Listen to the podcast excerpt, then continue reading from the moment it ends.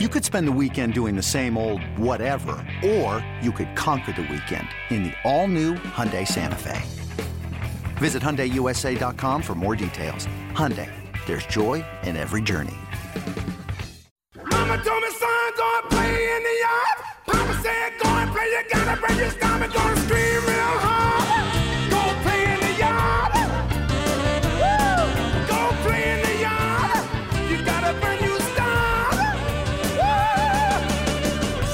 And welcome to it. Thanks for being with us here on Inside the Yard. A couple of Orioles broadcasters, Brett Hollander and Geoff Arnold. Big show today as we mark opening day in Baltimore and also the Dark Knight after one game as an Oriole. He will join us coming up. Plus, for our insider segment, Roch Kubatko and Jeff for the Orioles as we record on this Tuesday. I don't think you could draw it up any better for our first few games of the 2021 season. Well, they played well across every facet of the game. Pitching was good. You didn't walk too many. You were getting ahead. You got a phenomenal performance from John Means. Bruce Zimmermann turns in his first major league win and quality start. Defensively, you played well. Offensively, you had a big game on Sunday. The approaches looked good throughout. So it's only three games and it's only four games total at the time where we're taping this, but you've seen a bunch of good things so far out of this Orioles team. And I thought it was really cool to see what they were able to do up in Boston. Another year where, as we know, the Orioles in recent seasons have gotten off to really good starts. If you look at their record in first series, it's a good takeaway. A lot of season left to play, but you'll certainly take a lot of the good that we've seen on this first road trip. Love what we've seen from Cedric Mullins, the consistency of Anthony Santander, Trey Mancini getting back into the mix. A lot of positives to pull away. Uh, you mentioned obviously the performance of John Means and Bruce Zimmermann. Matt Harvey, our guest today, one of the more intriguing stories to me on this team and, and throughout baseball. When you really dive through the numbers and and look at when he was last really good, it has been a while, but he at least presented himself pretty well in his first outing. He did. He pitched into the fifth inning. I think it would have been cool to see him get one more out, but there were some good things that you were able to see. He was in the zone, he was getting ahead, he was attacking. It was something we saw from all the pitchers over the first weekend series against the Red Sox. And, you know, mechanically, it seems like he has made some strides working with Chris Holt and Darren Holmes, your pitching coach and your bullpen coach. And I talked to Chris Holt earlier today. There's still a number of things that he's trying to work on and is still are still front burner things for him. I think it's going to be a process for Harvey throughout the season. In years past, the stuff wasn't bad, but just the results were not great. You are hopeful that what he put together in Boston is something that he can build on. And Chris Holt and Darren Holmes, they're really good pitching coaches and they're good at figuring out little tweaks that need to be made to get a pitcher into the right spot. And you're hopeful that as Harvey takes the things that he already learned from that performance center in New Jersey and continues to work on them with Holt and Holmes, that he'll continue to carry some of the success he had at the end of spring training and in that first regular season start into his next few outings. Yeah, it's going to be interesting to see how it all develops for Matt Harvey. Other things that are really positive that we've seen some big league debuts from the likes of Ryan McKenna, of course, the two Rule 5 pitchers in Tyler Wells and Mac Sceroler. And just a great story about Sceroler. He came in in really a tough spot to say the least in a game that was probably already out of reach. And he really stuff wise looked good. And on the mental side of it, to make a big league debut against Aaron Judge, the Yankees in the Bronx. And of course, the connection we all have to Big Ben McDonald and he being the nephew of Ben. That's just an awesome story. First batter he faces, Aaron Judge. Situation bases loaded. It was a lopsided score, but he struck out Aaron Judge and he did it with eight straight fastballs. It's an approach that I think had Judge pretty confused, if I'm being honest with you. I think Judge got himself out because of the way that he was overthinking it, being like, first ever batter face in the major leagues, bases loaded, and he's going to throw me eight straight fastballs. Well, he did. And he got out of the jam. He got Judge, and then he got Aaron Hicks. And then he started to mix in his secondary stuff. The split change that he has is a really good pitch. I guess if you want to combine the two terms, splitter and changeup, it does both. It has the dive bombing action of the split, but it then has the fading action of the changeup. And the Yankees didn't know what to do with it. He got some breaking balls in there too. big night for Mac, for his family, for Ben McDonald. Uh, ben was even sweating when he came on the MASN broadcast and was talking about it. I'm sure it brought back a lot of memories for him because, as we've talked about uh, with Ben previously, Mac, the highest level that he had pitched was advanced A.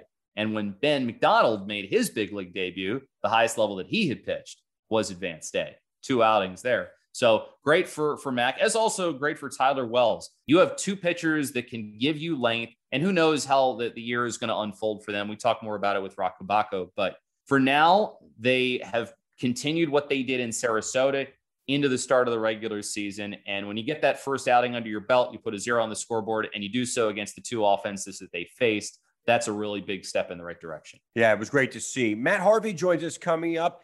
And then for our insider segment, Roch Kubatko. But before we get to that, Geoff, single game tickets, they're on sale now. 2021 tickets are on sale for April and May. Individual tickets start as low as $15. You can purchase your single game tickets and choose from popular promo dates, including the Memorial Day beach towel and more. You're going to need one of those for when you go to the beach this summer, partner. Select your dates and purchase at Orioles.com slash tickets.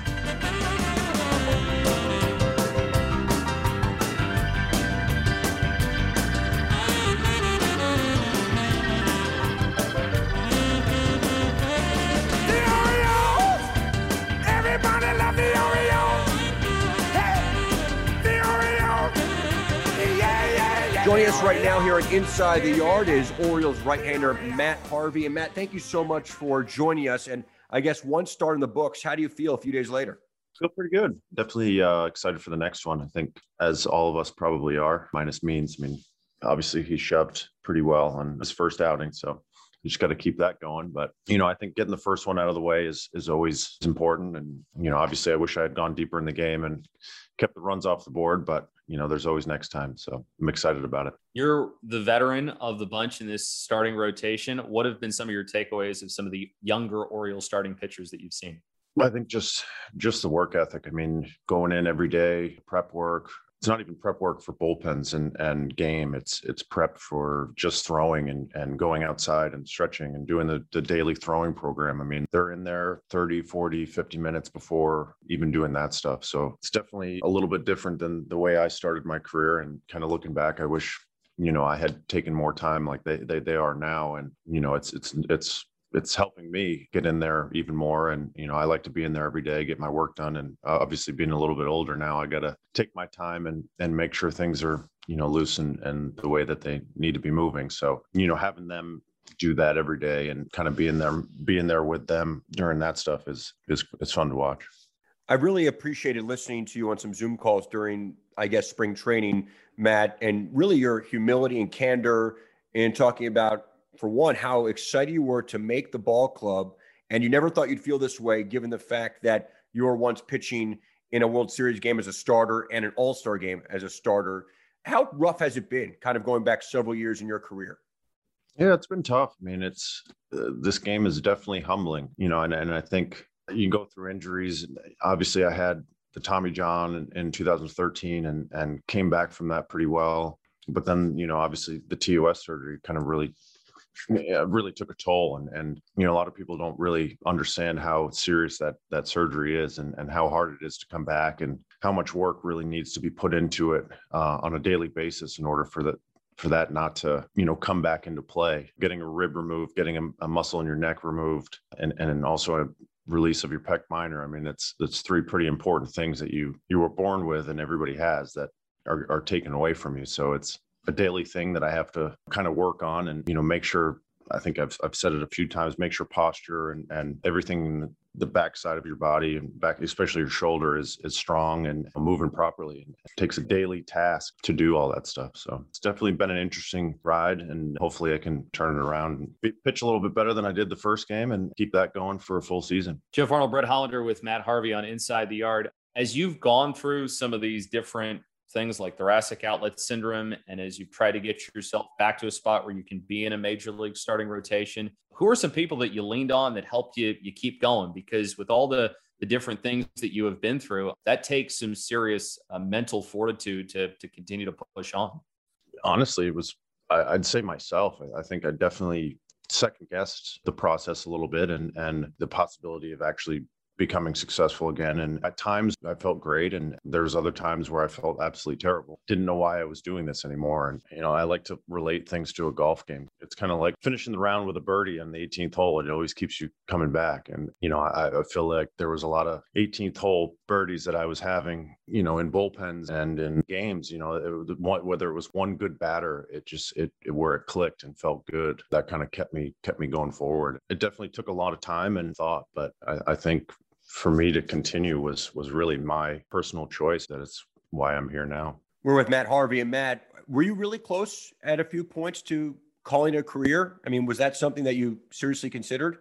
Yeah, I mean, yes and no. I think I don't know if I actually would have gone through with it or lasted very long in that in that sense. But I think I was I think I was a little bit somewhat at peace with it when you know when obviously COVID and and everything changed the the season last year and not having a call until middle of July, really. That was kind of, you know, going through a summer and not getting call and really not knowing what was going to happen. I think, I think I kind of just figured I wasn't going to get a call at all. And then Kansas City called and, and went there. And I, I felt like I was kind of playing catch up the whole year and, and didn't really have a whole lot of off season time, I guess, or, or summer time to fully prepare in the, in the way that I was able to do this off season. So I was grateful for the opportunity last year, and you know things didn't go very well, so I think I was a little bit worried about it this off season. But like I said, I there was there was enough 18th holes last year that made me work even harder this off season, probably harder than I've ever worked. You know, it paid off with getting the chance to come here. You've worked a lot with the people at the Performance Center. Chris Holt and Darren Holmes have been really key to your you know getting back to where you want to be. They've worked with you on mechanics. Another thing that they've worked with you on is the sinker. And I was looking at some of the StatCast info, and it looks like you threw it previously, but now you're leaning on it a lot more. Um, how is that pitch better for you now, and, and some of the things that you're doing with it, maybe compared to how you were throwing it before? Figuring out, you know, different locations to throw it. Early in my career, when I was throwing you know mid to upper 90s and touching 100 uh, it was you just go up there and throw and wasn't really scared if i missed now i think just learning about the movements better and how to start pitches in certain places and and certain counts just finding hitters weaknesses and being able to use the movement and i guess less speed in, in certain counts and kind of just become a little bit of a I, am not going to say finesse. I wouldn't say I'm still throwing 95, so I'm not not down. I'm not, I'm not down that far, but just a little bit more of a finesse pitcher, I guess you could say. All right, Matt. Now it's time for our fun five baseball questions. Are you ready? Oh, I guess. Yeah. Favorite baseball movie? Oh, uh, The Natural. High school senior year ERA. It had to have been close to a one, I think. I, I can't remember. I think I did. I did actually did lose a game though, which was upsetting. But what would your first grade teacher say about you? Probably that I knew I was going to be in the big leagues at some point. I'm pretty sure she she still has an autograph from me when I was in first grade. Favorite minor league city to play or visit? I went to North Carolina, so I'd have to say Durham. Fair enough. Not too far from Chapel Hill. Name one talent you have outside of baseball. I don't know. I mean, I, I'm a decent golfer. I love to fish, karaoke. Not very good at it, but. What's your favorite karaoke song? I'd say uh, the Humpty Dance by Digital Underground. What's your handicap right now? Down to a four. What'd you say? You were okay at golf? Yeah, today I played this morning, so I'm not a little disappointed in my my round. But who, who do you like this weekend at Augusta? I don't know. I haven't. I honestly haven't take, taken a taken a look at it. I mean, Final Four and the March Madness has kind of taken over my watching and concentration. But and just a bonus question for you. I have to ask this, and maybe you've answered it before. Do you like the nickname Dark Knight? I mean, is that something you embrace? It's it kind of goes with you as much as any. I mean, at this point baseball, it, it follows you. Is that one you really like and, and enjoy? Wouldn't say I dislike it. I wouldn't say I I'm gonna deck my house out in Dark Knight stuff, but no, I think it's cool. I mean, you know, I have nieces and nephews who who you know are, are into it and you know, it was pretty cool to when I was pitching well, obviously, to see all the masks and costumes and and stuff like that. So it was it was pretty fun. I know my I know my friends get a good kick out of it, and a lot of them call me Dark Knight still. So it's fun. Matt Harvey, we really appreciate it. Thank you, and best of luck in the uh, home opener. All right, thanks.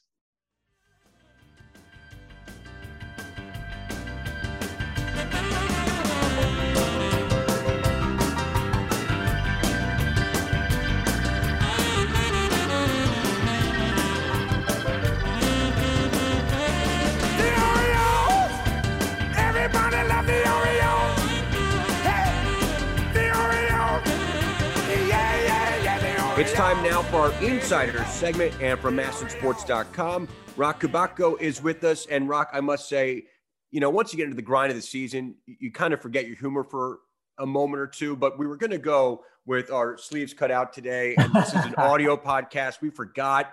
You know, maybe later in the year, next time we have you on, we'll go with the guns out, as they say, as the kids say. I would be honored if you guys did that. We we were going to surprise you with it. A, a Jersey Shore tank, that would be awesome. May- Maybe in June when we feel a little more confident in our Got it. suntans, but we'll wait for that Okay. later in the year. Brett's speaking for himself here. I'm never feeling confident. Hey, I've seen the promo photo of you with your arms crossed there, Geoff. You're showing off the, the big guns. Well, I don't know if they were big guns, but at least that big belt size went down a notch or two with my off-season work. I didn't want to eat my way out of the game. Geoff, who can we talk to, by the way, to maybe get a new photo shoot for that promo that they put on television every day? I think we know a We couple. must know somebody. we- yeah, I think we do. So I'm going to have to take that up with them. If we have one of those cards to play, now's the time to play with that photo shoot. All right, well, let's get into it. Roch, great start for the Orioles this season. And as we look at the one glaring negative, I think it's another injury for for Austin Hays, who just cannot seem to stay on the field. It's it is bad luck, but what's your sense of Austin right now and his timeline to return? Well, it's a little dicey because we were told last night that it was a mild strain and Brandon Hyde didn't think it was going to be too long. But every time something is mild or day to day or whatever, it seems to extend. Remember, DJ Stewart had tweaked his hamstring on March 5th, and we still haven't seen him on the field since then.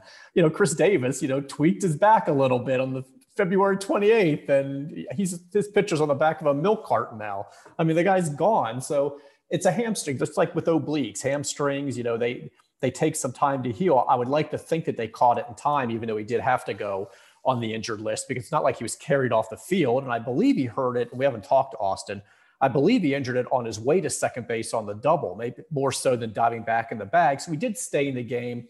Brandon Hyde didn't notice anything. He said he looked up and Austin was coming off the field. He was confused, like what just happened, because that was on the, the weird bloop uh, by Mullins that was uh, looked like it was caught. Then they ruled it was trapped. And all of a sudden, Austin's coming off the field. So there was some confusion. So maybe they caught it in time. They're just being careful with him, especially with his injury history. But just seeing him leave the field, it was disappointing because this guy, it's you know, it's it's the hamstring, it's a shoulder, it's a rib cage, it's a wrist, it's a thumb. I mean, there's been so many things with him, and some are flukish.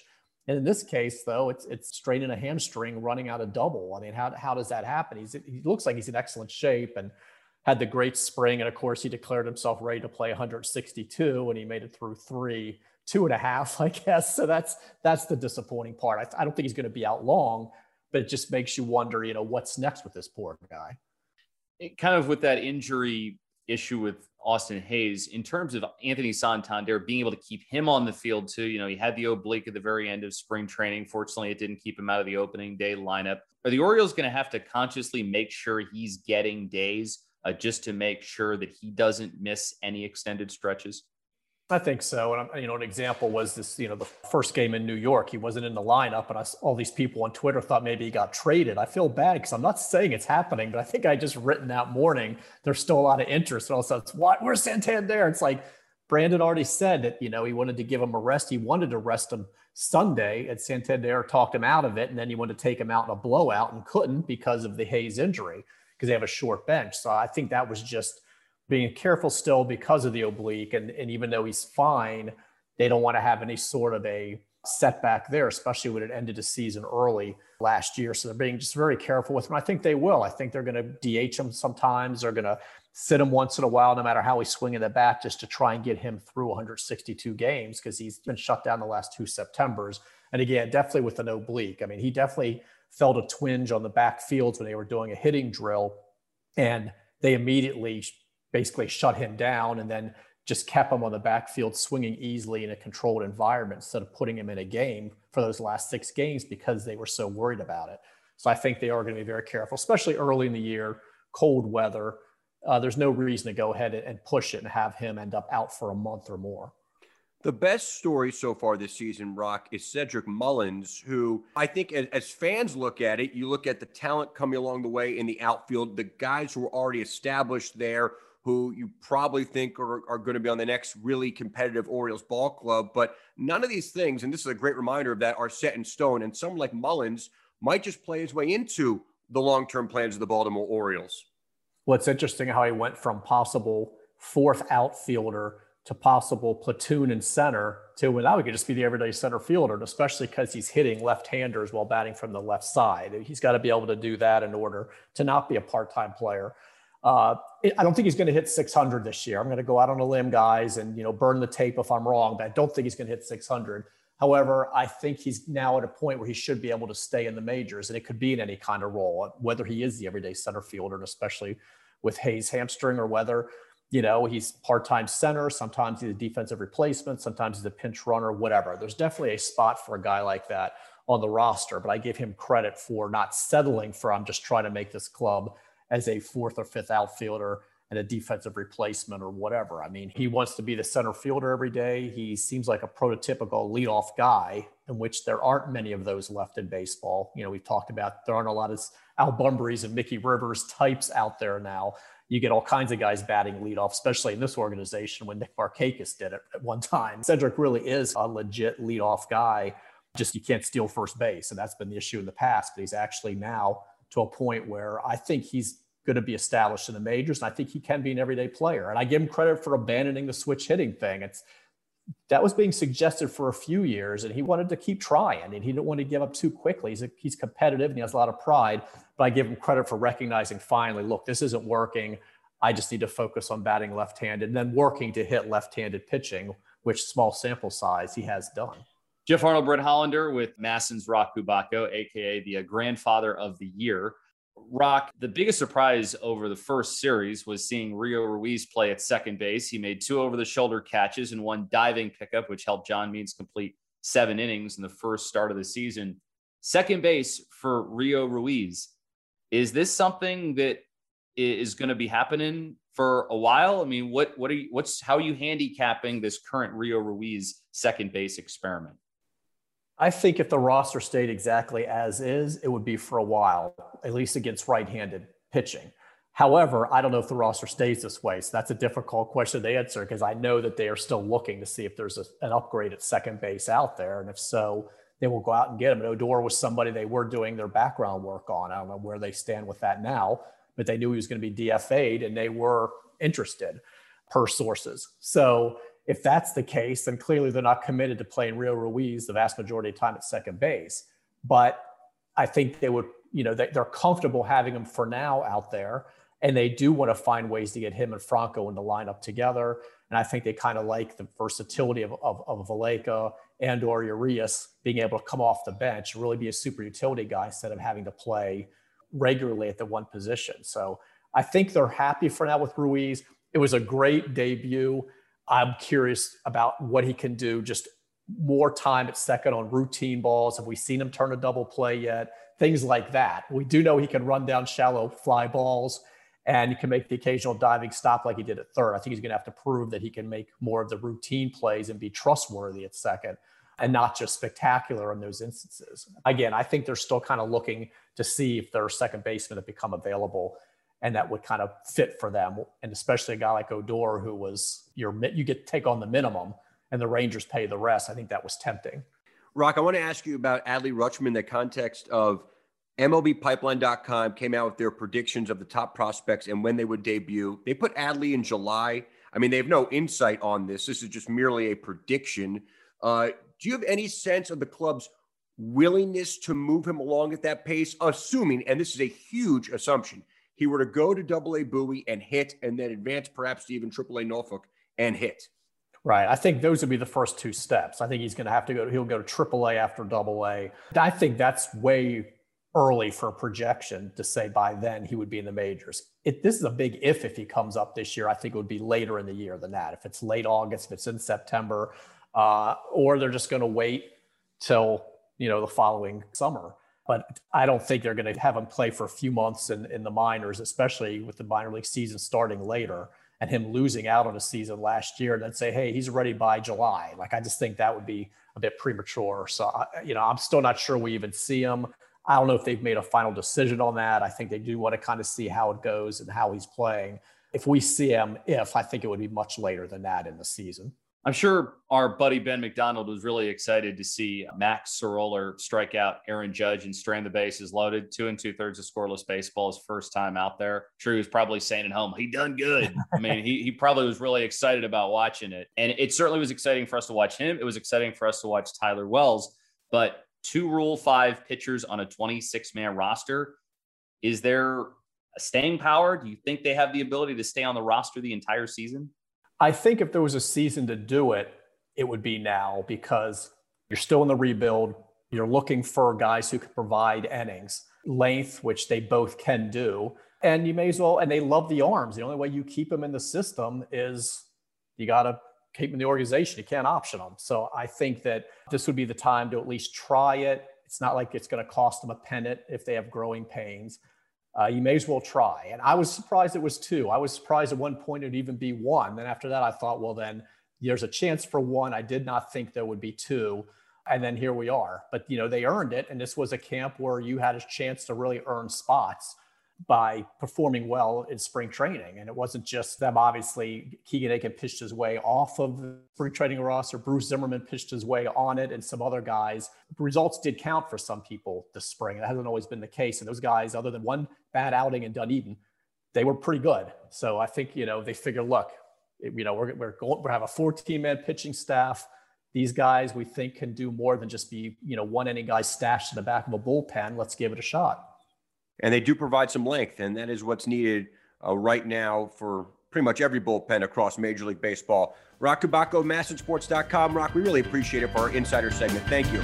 Always my pleasure.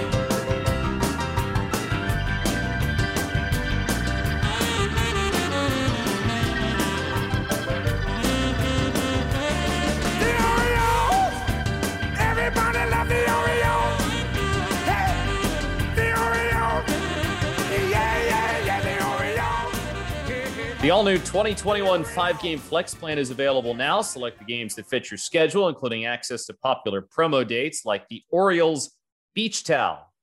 Plans start at just 99 bucks. Visit Orioles.com slash flex to purchase your plan. Hey, Geoff, I have great news. What's your great news, Brett? Your broadcast radio partner for like the next 10 games is none other than yours truly. Are you ready? I thought you were going to give me good news. oh, I guess your perception is off today. No, that is great news. It's not good news. It's great news. You're right. Listen, I know that over the next, how many weeks are you doing radio? It's a couple of weeks right now, and then I moved back to TV for a, a couple of series. So it's a complicated schedule. So I get somebody that I can make fun of for like three weeks, and that is fabulous, fabulous. And then I know that I, then I know I'm off for like a couple of games, and then KB is coming into town, so he can make fun of you while I'm gone. So it's going to be great. You know, we're gonna have a lot of fun. We get the home opener together, and the first series with fans at Camden Yards for uh, the first time since 2019. Obviously, Trey Mancini's return to Camden Yards, and I'm really looking forward to that experience uh, with you across the Orioles radio network. Also, my takeaway with Matt Harvey, he's such a thoughtful person. I, I think that's not what you read about or heard over the years, but he's uh, really a thoughtful guy and was really enjoyable to talk to. We've gotten that since his first Zoom. I mean, he always has something good to say whenever he talks to you. And you know, my biggest takeaway is he had all those injuries that would cause a lot of guys to consider retirement. And then he had a, a lot of a lot of valleys and not a whole lot of peaks. But you know, maybe it was just something that happened in a bullpen each year that he said it's like getting a birdie on that 18th hole. It just keeps you coming back and back. And he's kept coming back and went to that performance center, made a difference. Good spring training, good first start. Some things he can build off of in his second start uh, against the Red Sox. But guy's been through a lot. I mean, he has been to the highest of highs and the lowest of lows, and now is is trying to reinvent himself and keep his career going with the O's. Cool story, something to watch throughout the 2021 Orioles season. All right, Geoff. Uh, we'll be broadcasting from the Orioles radio booth over the next several series together. I look forward to that. Before we say goodbye, don't forget single game suites are available, Birdland. Experience an O's game with the convenience and privacy of your own suite. A variety of affordable single game suites throughout the ballpark are available. Enjoy exclusive access to the game with climate controlled interior seating, a private restroom, and comfortable outside seating. Visit Orioles.com slash suites for more information. For Geoff Arnold, I'm Brett Hollander saying so long and thank you for being with us on this edition of Inside the Yard.